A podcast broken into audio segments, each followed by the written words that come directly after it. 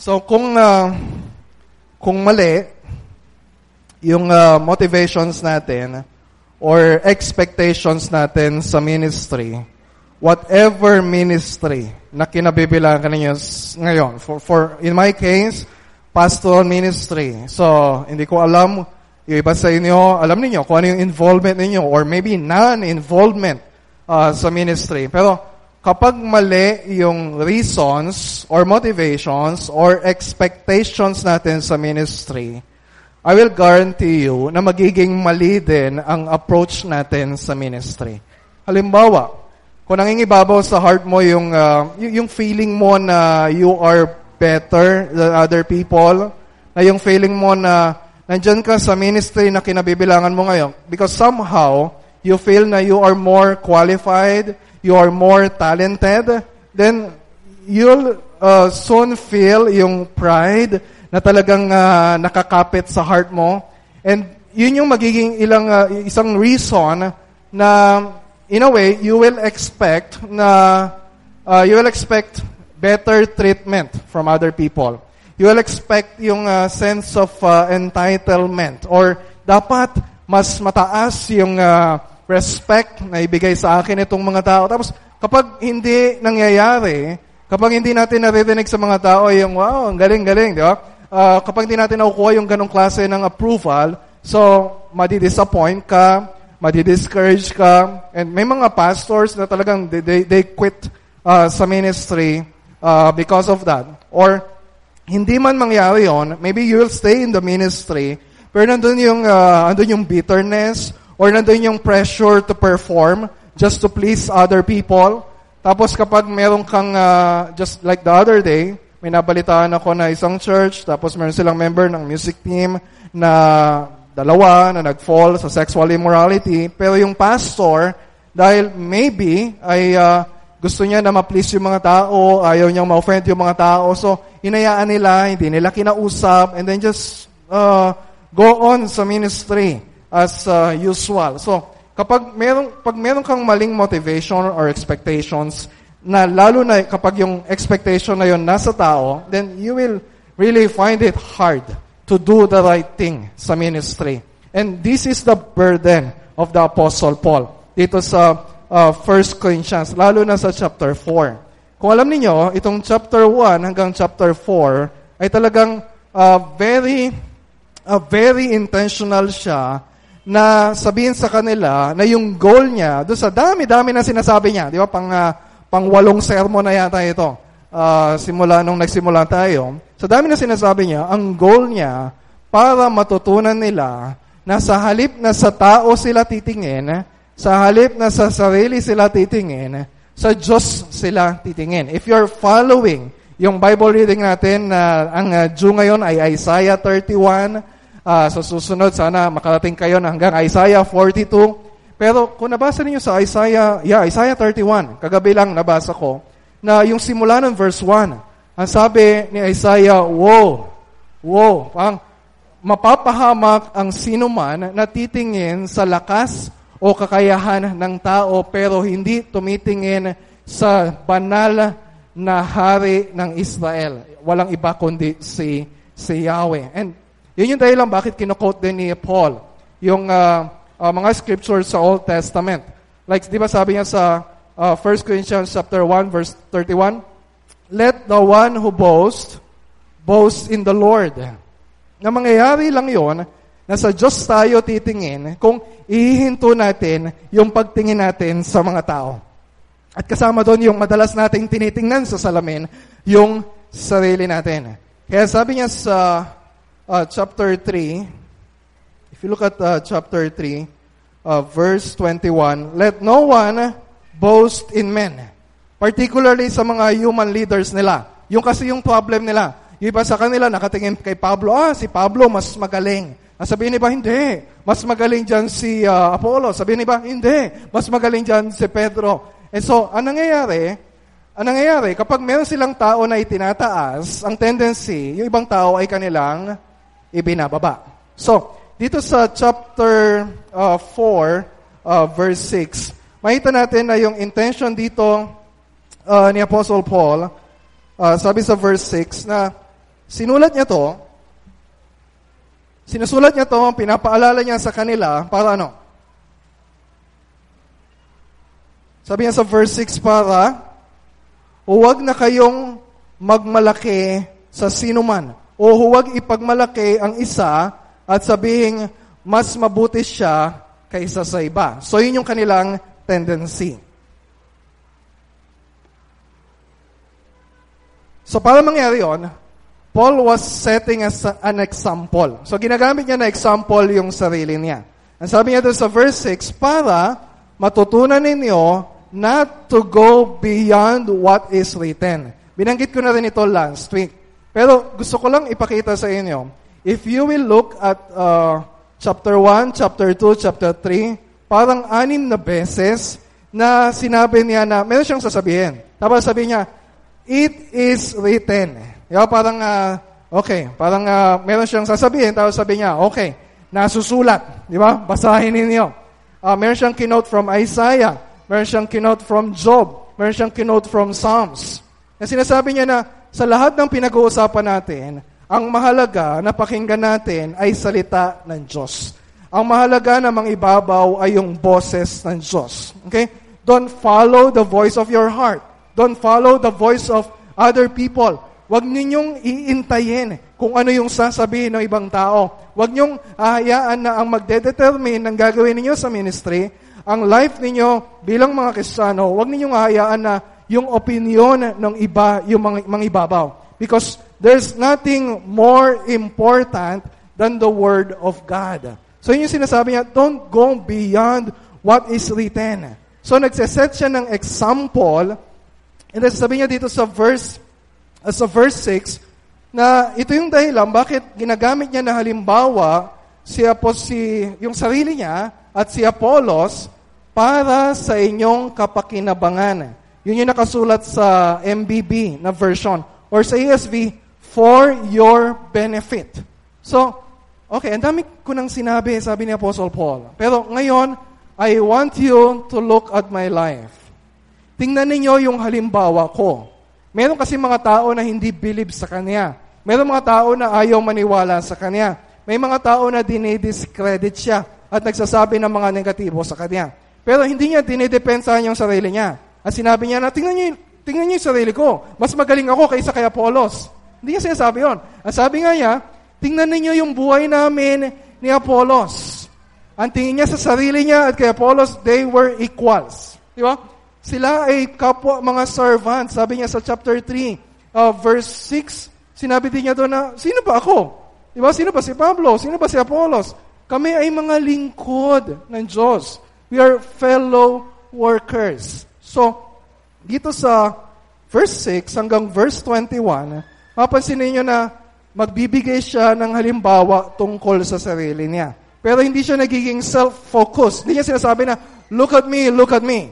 This is not for the benefit of Paul, para dumami yung kanyang mga followers. No. Ang sabi niya, for your benefit. Sinasabi ko ito para sa inyo. Di ba? Tingnan niyo simula nung uh, verse 6. Mga kapatid, brothers and sisters. Hindi ito isang beses, hindi ito yung first time na binanggit ni Paul yon. Simula pa chapter 1. Paulit-ulit niyang binabanggit yon brothers and sisters. Pero dito sa section na pag-aaralan natin, this is more personal kaysa dun sa mga nauna. Bukod dun sa introduction niya ng mga kapatid, pansinin ninyo all throughout, yung sinasabi niya, yung gumagamit siya ng mga personal pronouns. Di ba kapag ikaw gagawa ng term paper, o kaya thesis, ay bawal kang gumamit ng mga uh, personal na pronouns. Pero ito, hindi ito term paper, hindi siya nagsasabit ng thesis sa kanila. This is a personal pastoral letter. Kaya sabihin niya, ako, kami, ko, namin, tapos kayo, di ba? Uh, kayo, basta, personal uh, pronouns. So, all throughout, maybe except verse 20. Doon nyo lang di makikita yung personal pronoun. Pero, I want you to feel yung heartbeat ni Paul sa sinasabi niya. As we read along dun sa letter niya, I want you to feel his heart for the church in Corinth. And yun din yung gusto ko na maramdaman nyo. I want you to feel my heart as a pastor. Hindi lang ako nakatayo sa harap na isang speaker, nagsasalita sa isang audience. I'm speaking as a pastor sa flock na pinagkatiwala sa akin ng Panginoon. And mas mararamdaman ninyo yung heartbeat ko as a pastor kung isa kayo sa mga leaders or you are part of the ministry teams ng church because you are more closely involved sa life ng church. So kung kayo member na, pero you're still not motivated uh, to uh, be involved sa ministry, I hope na itong maririnig ninyo ay magbibigay sa inyo ng enough fuel and motivation at sabihin niyo na, bakit nga ba ang tagal ko ng member? Pero ngayon, hindi pa rin ako nagsaserve sa ministry. I want you to feel that. Pero kung kayo, you, uh, sa tingin niyo you're not yet a Christian, uh, you're a Christian, pero hindi ka pa member ng church, I hope na uh, you'll begin to feel yung importance to be a member of a local church. Dito man sa BBCC or maybe uh, you live uh, someplace na malayo dito, I hope you really consider to be part of your local church. So, meron tayong membership class, nakakadalawang sessions pa lang, pwede pang umabol, bibigyan kayo ng makeup class ni Pastor Marlon, sabihin niyo I want to attend yung membership class. Or maybe some of you, hanggang ngayon ay hindi pa Christian. Maybe you still don't have that personal relationship with Jesus. Now, as I speak, as the Apostle Paul speaks dito sa letter, I'm praying na marinig ninyo yung voice of the Lord Jesus Christ. Gusto sana ma- ma- maramdaman ninyo yung heartbeat, yung desire ni Jesus, and you will be drawn. Diba? Talagang maakit ka na lumapit kay Jesus as your Lord and Savior. So I pray na yun ang mangyari sa atin hanggang alas 12 uh, mamaya.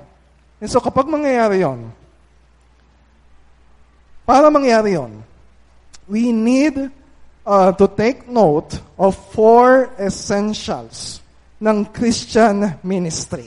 Ano ba yung ano ba yung mahalagang mga elements na nakapaloob sa pagmiministeryo o paglilingkod bilang isang Kristiyano? Ang sinasabi ni Paul, kapag papakinggan ito ng mga taga-Korinto, uh, in a way, hindi na nila ito maririnig kasi mga patay na, patay na yung mga sinulatan. Pero uh, for us, na ngayon ay buhay pa at nakikinig sa salita ng Diyos, di ba? We believe na kahit ito ay matagal na nasinulat, the Word of God is a two-edged sword. Di ba? Sharper than any two-edged sword. Talagang, kung isasaksak natin ito sa sa isip natin, di ba, ibabaon sa puso natin, talagang matatapyas anumang natitirang yabang sa puso mo. Because every one of us, meron pang natitirang yabang o pagmamalaki sa puso natin. That's why it's very important na maintindihan natin yung four essential elements ng Christian ministry. Okay, number one. Yung number one, ay makita sa verses uh, 6 to 8. Nabasa na natin yung verse 6. So, simulan natin sa verse uh, sa verse uh, 7. Sabi sa verse 7,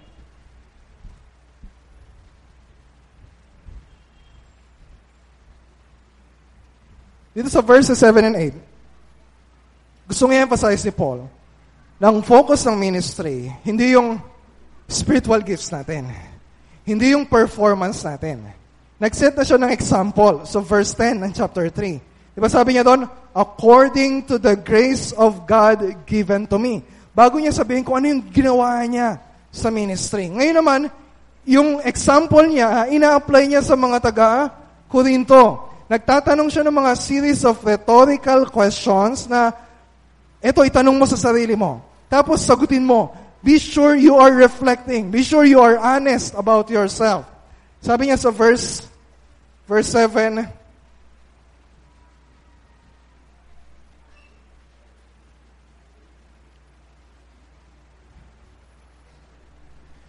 Bakit sinasabi niyong nakakaigit kayo sa iba? Hindi naman, di ba? Ano bang meron kayo na hindi nagmula sa Diyos? Meron ba kayong masasabi, bukod sa kasalanan ninyo, na meron kayo na hindi nagmula sa Diyos? Wala. Kung lahat ng nasa inyo ay nagmula sa Diyos, bakit nagmamalaki kayo na parang galing mismo sa inyo ang mga ito? So tanong ni Paul, bakit? Magpaliwanag kayo. So ano mang meron tayo ngayon? Ano mang ministry na meron ka, that is no ground for boasting. We must be always be grace-driven in ministry. Na kung ang tingin natin, yes, this is the first element, grace. Lahat ng meron tayo, lahat ng meron tayo sa ministry, lahat ng ginagawa natin sa ministry, it's all by the grace of God. Ano mang meron ka, Galing sa Diyos. Not because you are deserving. Not because you are better than other people. Every time na nagmamalaki tayo, every time we think we are better than other people, kinukuha natin yung glory na para lang sa Diyos. Sinasabi natin na, naging Christian ako kasi mas uh, mabait ako isa sa kapitbahay ko. Mas nakikinig ako, mas matalino ako. Uh, leader ako sa ministry ngayon, di ba? One of the elders ako, nagli-lead ako sa church. Ako yung pastor ng church kasi ako yung pinakamagaling sa church. Every time we say that, every time na yun yung, yun yung nararamdaman ko sa heart ko, kinukuha ko yung credit na para sa Diyos, inaangkin ko para sa sarili ko. And it's really very insulting to God. So, grace ng Diyos ang tumawag sa atin. Grace din ng Diyos ang magpapanatili sa atin sa ministry. Kasi if you feel you are entitled doon sa position mo, di ba? Ang gagawin mo, bilip ka sa sarili mo, bilip ka sa kakayahan mo, bilip ka sa karunungan mo. And ito yung problem ng mga taga-Korinto. Kaya sabi ni Paul, so tingnan niyo yung tinuloy niya. Sabi niya sa verse, verse 8, Huwag na huwag niyong, ah, Inaakala nyo na nasa inyo na ang lahat ng inyong kailangan. Nasa kanila na ba lahat ng kailangan nila? Yes and no. Makita natin mamaya. Akala ninyo, mayayaman na kayo, naghahari na kayo sa kaharian ng Diyos nang wala kami. Sana ngayon naghahari na kayo na makapaghari naman kami na kasama ninyo. So ano yung tono dito ni Paul? Sarcastic. Di ba mga nanay, uh, minsan ganyan tayo makipag-usap sa anak natin. Andun yung sarcasm. Na parang, we're uh, in a way, sinasabi niya na, okay, totoo naman. Nasa inyo na lahat ng kailangan ninyo. Naalala ninyo yung sermon last time when we quote uh, chapter 3, verse 21? Sabi ni Paul, all things are yours. Sa inyo na lahat. If you have Jesus, you have everything. Naalala ninyo yon? And then meron sa mind natin na hirap mapaniwalaan yon. Kasi sinasabi mo na nasa amin na lahat. Pero hirap na hirap nga ako makakuha ng babayaran sa kuryente o kaya babayaran sa matrikula. Wala pa naman kami sariling bahay. Wala naman kami sariling sasakyan. Di ba? Hindi pa naman ayos yung pamilya namin. Why do you say? We have everything. And we feel that tension. In a way, spiritually speaking, nasa atin ang lahat. Pero we still feel yung need every day. And in a way, it's a good thing na maramdaman ninyo na nasa akin ang lahat ng kailangan ko, pero may kailangan pa rin ako araw-araw. It makes us more dependent sa grace ng Panginoon. And we're looking forward na one day, yes, one day, everything will be all right. One day, everything, nasa kamay mo na lahat ng uh, hinahanap mo. Pero hanggat narito pa tayo, we are daily dependent sa sufficient grace ni God for us araw-araw. Ayun ang problem ng mga taga-Korinto. Akala nila, okay, okay na kami. Diba? Uh, mas mataas kami kaysa sa iba. O mas mayaman kami, uh, materially speaking, o kaya uh, spiritually speaking, hindi na natin kailangan ng ibang tao. Di ba? So, andun yung okay lang sabihin natin na nasa atin ang lahat, pero wag nating isipin na we no longer need God, we no longer need other people, we no longer need the grace of God. So, napakahalaga dito sa first three verses ng text natin for us to realize na ministry is grace. By the grace of God. And masusustain tayo through the grace of God. Hindi tayo nag-submit ng resume kay God at sinabi, Lord, tingnan mo yung resume ko. Pwede mo na akong tanggapin sa karya mo. Lord, look at my resume. Pwede na ako magpasto sa church. No, everything is by the grace of God. Kung hindi ka naniniwala or you still struggle to believe na you are in the ministry because of the grace of God, ano? you will feel entitled sa ministry. Kapag dumating yung suffering, di ba? You'll fail, you'll fail to embrace suffering as uh, essential element of uh, Christian ministry. Yun yung pangalawa. Okay, ano yung una? Grace. Pangalawa, suffering. Parang ang hirap naman yata pagsasamahin natin ito. Lahat ay biyaya. Tapos sasabihin naman ngayon dito, maraming pagdurusa. Okay? Kasi ayaw natin na matulad tayo sa mga nagtuturo ng prosperity gospel. We need to face suffering. Anong sabi sa verse? Verse 9. So ang gagawin dito ni Paul, he will argue from lessons na natutunan niya from his personal experiences sa ministry. Ito yung conclusion niya. Based experience niya, sabi niya sa verse 9, Sa tingin ko, kaming mga apostol ay ginawa ng Diyos, or sa SB, God has exhibited us, ginawa kaming exhibit or display or showcase, na parang pinakamaha, pinakahamak sa lahat ng tao. Para kaming mga taong nahatulan ng mamatay na ipinaparada, or CSV, we have become a spec- spectacle. or sa Greek, Theatron. Doon galing yung word natin na theater, teatro. Ano ginagawa sa teatro? Di ba? Pinapanood natin yung mga nasa teatro. Pero this is different. Sabi niya, para kami nakadisplay sa harap ng mga tao sa buong mundo, maging sa mga anghel. So ano pinapoint out niya? He's pointing out na yung life, yung ministry ni Paul, parang exhibit, parang demonstration, parang proof, or a showcase. Ito yung exhibit A. Tingnan niyo si Paul. Makikita niyo kay Paul yung design ko for ministry. Ano makikita natin kay Paul? Ano makikita natin kay Paul? Diba sabi niya, ito yung words na sinabi niya. Hindi niya sinabi na, okay, look at my life, and then I want you to focus sa akin. No. Meron siyang image na ginagamit dito, yung, uh, yung teatron o spectacle, na ito yung mga tao na mga kriminal na pinarusahan sila ng death sentence. Ang ginagawa nila, ito mga pinarusahan ng death sentence, pinaparada sa public.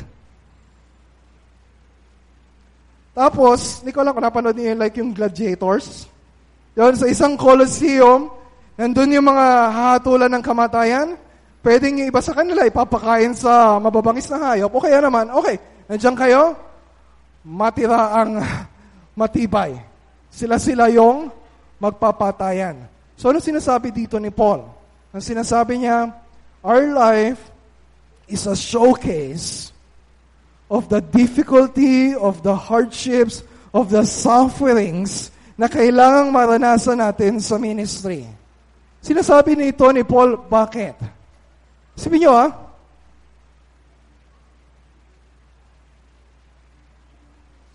Kung sinasabi ng mga tao na sila ay nakakahigit sa mga leaders nila, tapos si Paul, ganun yung experience, bakit kayo mag-expect na you'll experience more, magiging more comfortable kayo, more convenient kaysa kay Paul? No. Our leaders sa church ay sineset ni God as an example for us to follow. If they're experiencing hardship, difficulty sa ministry, why you expect na you are exempted? Huwag niyo sasabihin na, ay, ang suffering, pang pastor lang yan.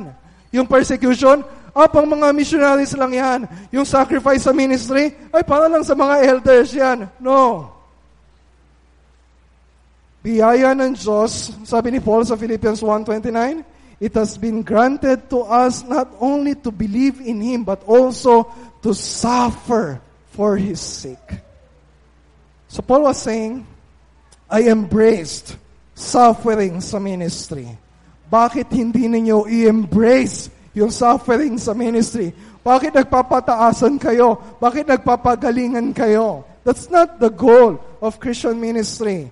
Tingnan niyo yung sumunod na sinabi niya. Sabi niya sa verse, anong verse na tayo? Verse 10. Dahil sa pangaral namin tungkol kay Kristo, Itinuturing kaming mga hangal. Ngunit kayo naman, nag-aakala kayong marurunong dahil na kay Kristo kayo. Kami ay may hina, sa pag- palagay ninyo, malalakas kayo. Iginagalang kayo ng mga tao habang kami naman ay hinahamak. Eh, in a way, totoo naman yung sinasabi niya. Di ba? Kapag na kay Kristo ka, marunong ka. Kapag na kay Kristo ka, nasa iyo yung power na kailangan mo. Kapag na kay Kristo ka, nasa iyo yung honor and glory. Pero iba yung, iba yung nagmamarunong ka. Iba yung ipinapalagay mo na mas mataas ka kaysa sa iba. Iba yung sinasabi mo na mas magaling ka. That's human boasting. Iba yung sinasabi ni Paul na My wisdom, my strength, my glory is in Christ. At ito yung gusto, gusto ni Paul na matutunan nila. So ministry, when we call you to ministry, this is not a call para magkaroon kayo ng mas maginhawang buhay. Di ba? Uh, don't ever say uh, sa mga tao na huwag kang mag-alala, Kapag uh, naging active ka sa ministry, kapag naging faithful ka sa pagbibigay, di ba, magpa-prosper yung business mo, maayos yung problema mo sa uh, sa buhay. Can you support that with the life experience of Paul? Pwede mo sabihin na, huwag kang mag-alala, sandali lang yan, matatapos din yan. Pwede mo sabihin yun, natapos ba kay Paul? Yung mga sufferings niya? Natapos ba yung imprisonment sa kanya? Natapos ba yung mga difficulties sa kanya? Yes. Nung siya ay namatay na. Kaya sabi niya, hindi niya sinabi na, okay, dati naghihirap ako, pero ngayon, I'm now victorious, I'm now triumphant. Tiis lang ayun, kapit lang kayo. Matatapos din niya. No. Tingnan niyo sinabi niya sa sumunod. Sabi niya sa verse, asa na tayo? Verse 11, Maging sa oras na ito, kami ay nagugutom at nauuhaw. Hindi makapanamit ng maayos, pinagmamalupitan, walang matuluyan, like Jesus. Di ba yun yung calling natin sa ministry? To be like Jesus, He came not to be served, but to serve and give His life as a ransom for many. Verse 12. Nagtatrabaho kami ng gusto upang mabuhay, hindi tamad na umaasa lang sa iba. Kung nilalait kami ng mga tao, pinagpapala namin sila, hindi gumagante. Kung kami ay inuusik, tinitiis lang namin ito. So patuloy pa rin sila sa ministry. Kung kami ay sinisiraan, mahinahon kaming sumasanggot. Hanggang ngayon, itinuturing kaming mga basura sa mundong ito. Sa ESV, like the scum of the world. Yung scum, S-C, hindi S-C-A-M. S-C-U-M. Like the scum of the world the refuse of all things, yung basura, yung trash, yung patapon. Hindi ibig sabihin na, Paul, parang, are you struggle, uh, uh, nag-struggle ka ba sa very low self-esteem? Paul, may problema ka. You just need to think positively about yourself. You need to think good about yourself. Yung ba yung struggle ni Paul? No. Ang sinasabi niya, When God called us and we embrace this sa ministry, we hindi hindi para maging popular, hindi para maging first, kundi para maging last of all, hindi para maging great, kundi para maging servant, hindi para maging mabango yung tingin yung amoy sa amin ng mga tao even kahit mapauwan sila even if they are they think that we are crazy we are stupid we are foolish we will remain faithful sa preaching of the gospel And kayo ng mga taga-Korinto, kayo ng mga members ng Baliwag Bible Christian Church, don't ever think na yung calling ninyo is to be more convenient, more comfortable. Suffering, para sa mga leaders lang namin yan. Sa pastor lang namin siya, iniwanan niya trabaho. Gusto niya magpastor, sige, bahala ka. Pero we have a different calling, no? We have one calling sa ministry. Our calling is to suffer for the sake of Christ.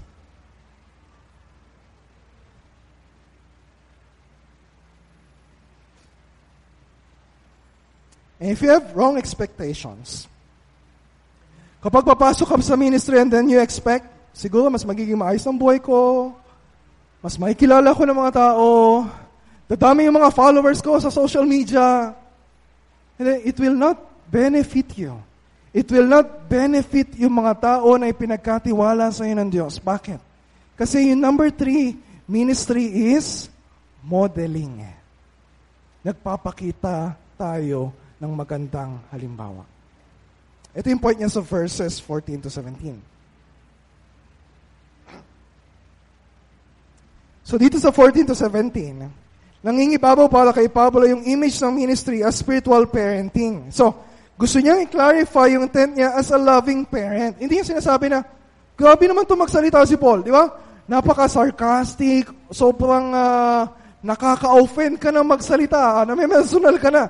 So, clarify niya, sabi niya sa verse 14, hindi ko sinusulat ang mga ito para ipahiya kayo. In a way, mapapahiya naman talaga sila sa sinasabi ni Paul. Pero that's not the intention. Kundi upang paalalahanan ko kayo bilang mga minamahal kong mga anak.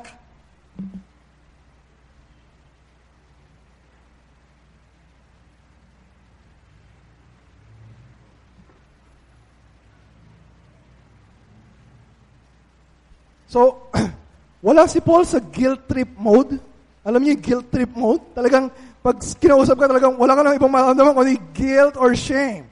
No, he was speaking in a context of a close relationship sa kanila. Di ba? Hindi loving ang isang magulang na may nakikita siya na mali sa kanyang anak tapos, huh, bahala ka. That's not love. And so Paul has a claim to a very relational or special relationship with them. Kung alam niyo yung experience ni Paul sa Corinth, siya yung nagplant ng church doon. Siya yung nagsimula na mag-share ng gospel sa kanila. Karamihan sa kanila, naging Christian because of Paul preaching the gospel to them. So yun yung sinasabi niya sa verse, verse 15.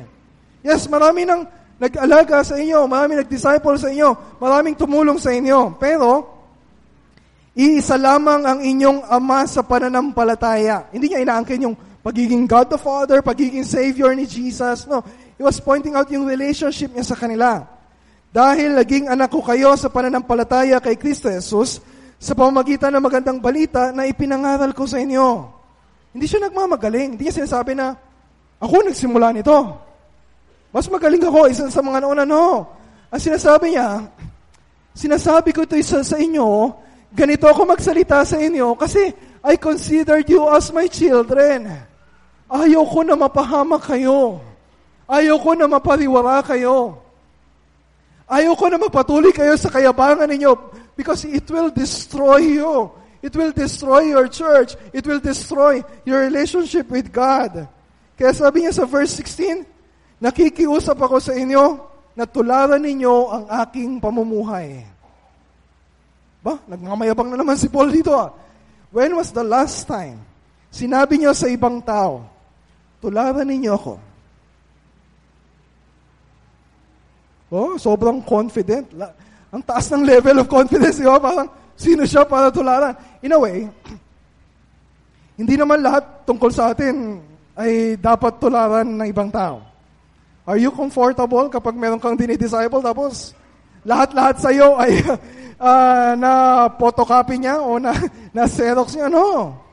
Because there's still a lot of sa atin na may pang yabang, may pang selfishness, may pang mga wrong motivations, and ayaw natin na makopya yon ng mga dinidisciple natin. Ah, ayaw ko na makopya ninyo yung, yung mga struggles pa. Pero in a way, if you're in the ministry, hindi mo pwedeng iwasan na sabihin, o hindi mo man sabihin, pero you're serving as a model for good or for bad. Di ba ganun din sa parenting? Makita mo yung mga anak mo na, itong anak ko, tikas ang ulo. Di ba? Yung mga anak ko, ayaw sumunod sa utos. Eh, bakit tayo nagtataka kapag gano'n yung mga anak natin? Di ba? Kanino ba magmamana ang mga bata? Di ba? Sa tatay, sa nanay. Because whether, kahit sabihin natin sa kanila na tularan mo yung magandang ginagawa ko, yung mga hindi ko magandang ginagawa, huwag mong tularan. Di ba? May kasabihan tayo, nasa commercial pa to dati, di ba? Ang ginagawang, ang ginagawa ng matanda ay, ano yun? Hindi ko nakabisado. Okay, ang ginagawa ng matanda ay nagiging tama sa mata ng mga mga bata. Kasi they're following our example. And ganoon din sa ministry. Sinasabi ni Paul, okay, iserox mo yung buhay ko. And of course, merong, merong, merong classific, merong condition. Hindi lahat. Sa chapter 11, verse 1, ang sabi niya, Follow me as I follow the example of Christ. We are not producing disciples of ourselves. We are not producing photocopies of ourselves sa ministry. We are producing, we are helping people na maging disciples of Christ. Sinasabi to ni, ni Paul, hindi para dumami yung kanyang fans club. Sinasabi niya to para matulungan niya yung mga tao na look to Christ, look to Christ. O look at my life. At sana makita niyo sa buhay ko yung ginagawa ni Kristo. So yun yung sinasabi dito ni Apostol Pablo. And then pagdating natin sa verse verse 17, Sinasabi niya na, okay, I want to make sure na you are following my example. Anong sinabi niya? Kaya, dahil dito, pinapapunta ko sa inyo si Timoteo. Sino si Timoteo? If you know, yung sinulatan ni Paul sa 1 Timothy tsaka 2 Timothy, at si Timothy yung tinisciple din ni Paul. Sabi niya sa 2 Timothy 3.10, You followed my teaching, you followed my faith, my life, my aim, my hope, pati sufferings ko, pati persecutions ko. Nasusundan mo din. Nagagaya mo din. That's, disciple, that's discipleship. Yun yung teacher-student relationship. So, sino si Timothy? Paano niya inintroduce si Timothy? Siya ay aking minamahal at tapat na anak sa Panginoon. Kung titingnan natin yung chapter 16 verse 10, si Timothy malamang yung magdadala ng sulat sa kanila. Gustong, hindi pa mapupunta si Paul doon, pero at least merong uh, uh, LBC na magdadala ng sulat sa kanila. And then, ano yung, ano yung purpose ng pagpunta doon ni Timothy? Hindi lang para courier, okay, ito sulat ni Paul, bye-bye. No. Pag abot ng sulat na yon, kasi hindi naman lahat pwedeng sabihin ni Paul dito sa letter. Sinasabi niya, okay, si Timothy ang magpapaalala sa inyo ng pamumuhay ko at nung lagi ko ding itinuturo sa lahat ng iglesia na aking tinuturuan. Ano sinasabi niya? Nandiyan si Timothy para patunayan sa inyo my way of life. Hindi para mabago yung tingin ng mga tao sa kanya. Hindi para, ay, may mga nagsasabi ng negatibo sa akin. O Timothy, pumunta ka nga doon para medyo gumanda naman yung tingin nila sa akin. That's not the point. Yung point ng ministry is modeling. Sinasabi ni Paul, ang laman ba ng preaching ni Paul ay Jesus Christ and Him crucified? Right? Right. Jesus Christ and Him crucified. Pero sabi niya dito, tinuturo ko din sa mga iglesia na pinupuntahan ko yung way of life ko, yung klase ng pamumuhay ko. Hindi may ibig sabihin, puro sarili niya yung kinukwento niya. No. Ang point of sharing His life para ipakita sa mga tao, I preach Christ at si Kristo yung may kapangyarihan para bumago sa buhay ko it's not just enough to teach doctrine. Mahalaga yung gospel doctrine sa church. Pero mahalaga na matutunan din ng mga taga-Korinto paano i-apply yung doctrine na yon sa araw-araw na pamumuhay. Paano i-apply yung gospel sa relasyon ng mag-asawa? Paano i-apply ang gospel sa pagpapalaki ng mga anak? Paano i-apply ang gospel sa pagninegosyo? Paano i-apply ang gospel sa paggastos ng pera? Paano i-apply ang gospel sa pakikipagrelasyon sa, ka, sa kapitbahay? So ministry is modeling. Kahit na ang ganda ng naririnig sa iyo ng mga tao dito sa church, when people look at your life, kapag maglalagay ng CCTV sa bahay ninyo, tapos meron tayong mga monitor dito, ito ang uh, bahay ni uh, Parfon family, ito ang Taruk family, ito ang uh, uh, Bautista family. Di ba? Tapos pag Sunday, ipe-play natin yung CCTV na yon. Tapos sabi ko, Pastor, wag! If we are so afraid for people to look at our life, we are not serving as a good model sa mga tao na pinagkatiwala sa atin ng Panginoon. So, bisitahin po ninyo yung mga elders ng church. Bisitahin niyo yung bahay nila. Di ba? Kahit huwag niyo ipaalam, surprise. Di ba? Baka pagka rin ako pa lang sa pinto, ako, nagsisigawan. Balik na. So, Uh, we want to serve you by modeling Christ's example for us. That's the nature of ministry. Anong verse na tayo? Yeah, malapit na. Anong verse na tayo? 18. So, yun, nakakasunod pa kayo. Number 4.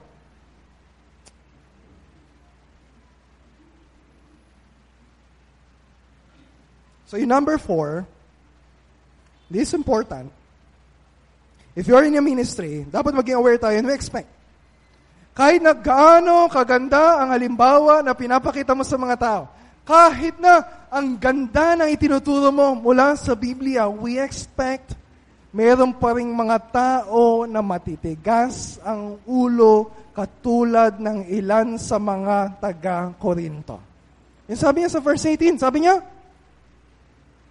ang ilan sa inyo ay nagmamataas na dahil akala nila, hindi na ako pupunta riyan. They were puffed up. Yung bang yung bang inflated yung ego nila? Yung bang may hangin?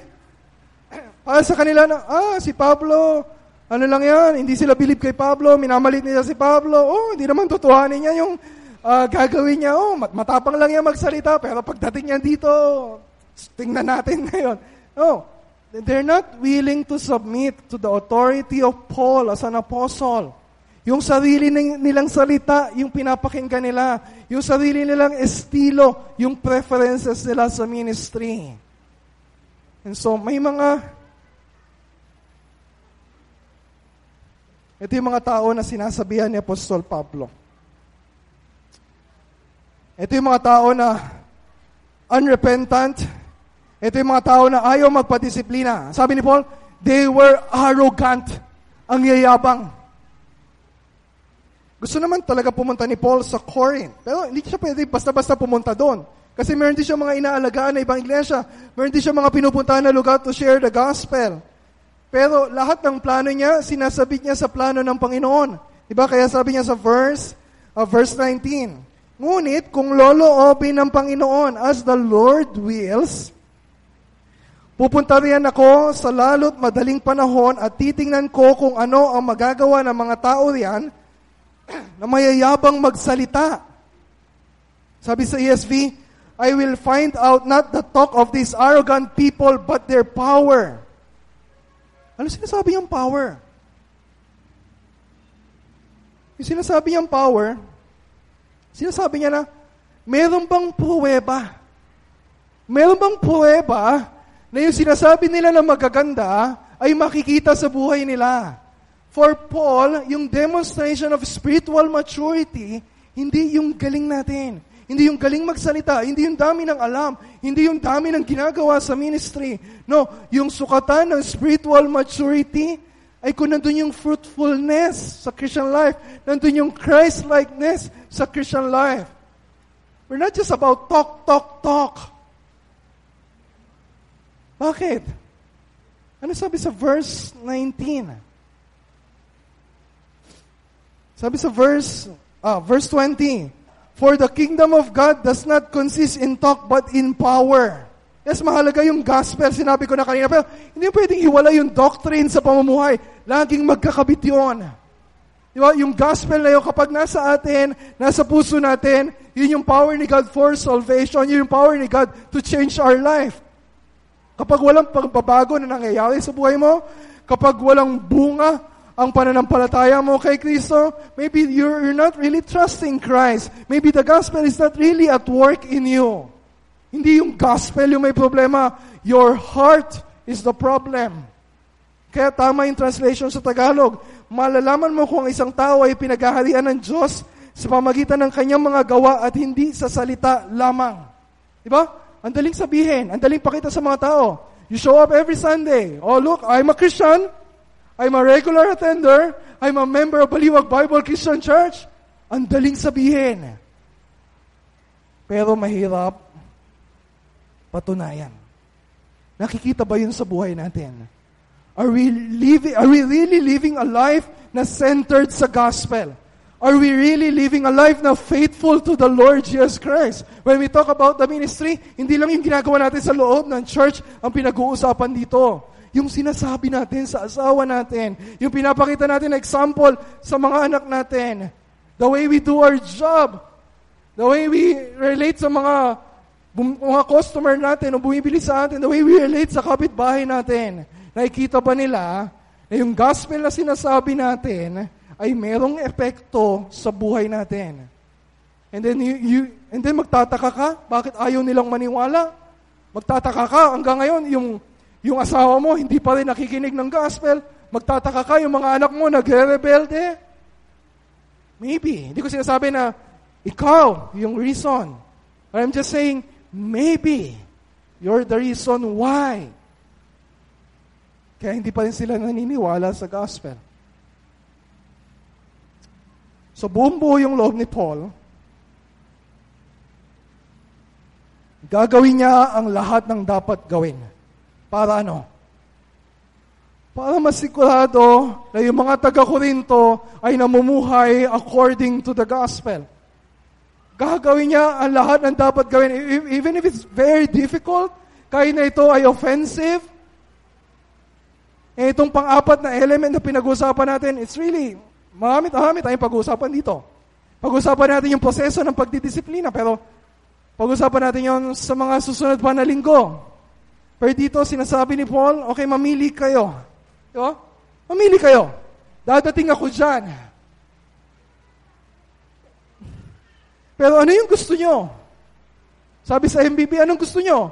Dadating ako dyan na may dalang pamalo? O mayroong diwa ng pag-ibig at kahinahunan? Hindi niya sinasabi na pag pinalo mo yung isang bata, again, image ng parenting. Hindi ibig sabihin na pag pinalo mo, walang love. Although, minsan tayo, nangingibabaw yung galit, yung emotion natin, talagang hindi naramdaman ng mga anak natin yung love. Pero kung hindi natin papaluin yung anak natin, we don't love them. Kapag hindi natin ipaparealize sa kanila yung sakit, yung kapahamakan na pwedeng idulot ng pagsuway sa Diyos, we don't really love them. So, ako sa pastor, huwag kayong mag-alala, wala akong dalang pamalo. Di ba? Hindi namin kayo babantayan na kapag ito matikas ang ulo, dapa. Yeah? But in a way, yung heart's desire ni Paul, our heart's desire with all the elders and mga leaders ninyo, is to really make sure that you are walking in obedience to God. Walang literal na pamalo, pero kung kailangan sabihan kayo ng masasakit na salita. Some, are, some of you are in addiction. Meron sa inyo addict sa addict sa sex, meron sa inyo addict sa drugs, meron sa inyo addict sa mobile legends, meron sa inyo addict sa social media. Your lead your leaders will tell you, ano sabihin sa inyo, if you continue in your addiction, sisirain mo yung buhay mo. And we're not playing games here. You're wasting your time, you're wasting your life. O kung meron sa inyo unfaithful sa asawa ninyo, sasabihan kayo na sinisira mo ang relasyon mo sa asawa mo, sinisira mo ang pamilya mo, sinisira mo ang iglesia, sinisira mo ang pangalan ni Kristo. Kapag may mga members tayo na isang taon na absent sa church, hindi nagpapakita, walang inaatinan na church, and we'll tell them. It's, it's painful, it's offensive na sabihin sa kanila na kapag magpatuloy ka dyan, dating ka sa point na you are so far, far, far from God na wala ka ng chance na makabalik sa Kanya. It's, yun, yung, yun yung pamalo. Ano yung point? Hindi para hiyain sila. Hindi para for them just to feel guilty. Yung point para ma-realize nila yung kasalanan nila, para makita nila how much they need the Savior, Jesus Christ, to drive them to the Savior. So ano yung point ni Paul? Gusto kong tumalaw sa inyo. Pero pag nakita kayo, gusto kong makita na you are repentant. Gusto kong makita na you are humble enough. Gusto kong makita na you really love the Lord Jesus Christ. Gusto kong makita na you're growing deeper into the gospel. Gusto ko ma-enjoy natin yung ganong klaseng love, relationship. Gusto ko ma-experience natin yung sweetness of our fellowship in Jesus. Yun yung point ng pagdidisiplina. And it, it is messy. Mahirap gawin. Hindi ko sinasabi na we're doing that perfectly. We are so imperfect. It's really hard. Ang hirap sabihan ng mga tao. Ang hirap, may puhunan ka na luha, may puhunan ka na pawis. If they are unrepentant, pero kailangan maging matyaga tayo. If we love one another, if we love the church, if we love the Lord Jesus Christ. So, ano yung four elements of Christian ministry na kailangan natin tandaan para matama yung motive sa heart natin? Number one, grace. Lahat ay biyaya ng Diyos. Pangalawa, suffering. Maraming pagdurusa. Pangatlo, modeling. Nagpapakita ng magandang halimbawa. Pang-apat, discipline. Kailangan maging matyaga tayo sa pagdidisiplina. And, yun, and we need these motivations. We need to have right motivations sa ministry. Marami sa inyo nakakala, marami sa inyo nandito na when I started yung pastoral ministry. And you know, you, you know my heart na wala akong agenda sa sarili ko to serve myself, na I will labor in studying the Word of God. Ituturo ko sa inyo, tutulungan ko kayo para maging faithful kayo how to apply the gospel sa buhay ninyo. That's pastoral ministry. And then I found out along the way yung 10 years, kahit na you have all the right reasons, all the right motivations sa ministry, yung ministry is really a dangerous calling, sabi ni Paul Tripp. Maraming dangers. Andun yung temptation. Andun yung temptation to expect from other people. Like, no isang araw, may in-expect ako, may ginawa ako sa ministry, and I'm expecting na pagkatapos ng ginawa ko, merong iaabot sa akin na sobre na may laman na love gift. Wala. Ay, siguro nakalimutan lang. Isang linggo na, dalawang linggo na, wala pa rin. Wala talaga. And then, last week naman, during our teacher's training, may mga pastors doon, may isang pastor na sobrang thankful sa naitulong ko sa kanya sa ministry sa kanyang church. Nag-abot sa, pastor ito ha, nag-abot ng sobre. At merong lamang love gift. And unexpected. A surprise from the Lord na sinasabi sa akin, you're expecting from people na dapat yung expectation mo ay kuhanin sa akin.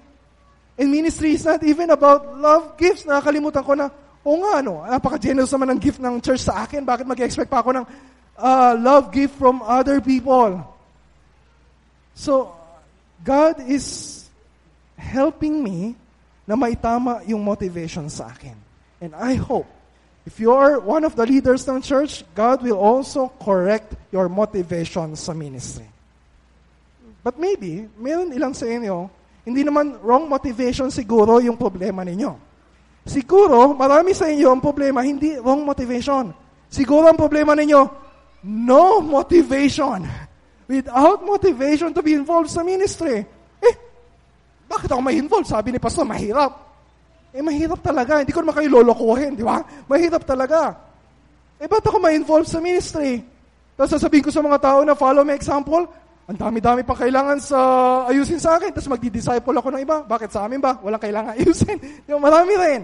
Tapos, ay, paano pagka may na-discover ako na isang kasama sa church na gumagawa ng immoralidad? Ay, hindi ko naman kayang kausapin yon. It's so messy. Yeah, yes, it's messy. Yes, it's hard. Hindi ko sinasabi na madali to be involved in ministry. It's hard, it's messy, it's risky, pero I'm telling you, you're missing out a lot.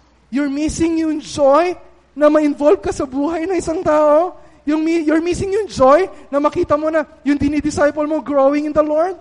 You're missing yung joy na, ito, ilang beses ko na sinasabi, ang tigas ng ulo, pero one day, ba, nagkabalikan sila mag-asawa, ba? Dumadaan to sa matinding suffering, pero nahaharap niya with faith in God.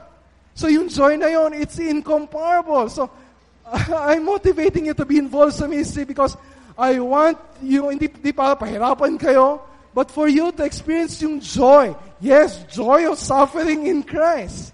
Yes, joy of sharing the gospel, joy of building up the church, joy of seeing life transformation na nangyayari sa ibang tao, and joy of bringing glory to God. So I hope mapalitan yung question ninyo na, bakit, bakit pa ako ma-involve sa ministry? I hope mapalitan nyo na, bakit hindi? Bakit nga ba hindi? Why not? Let's pray.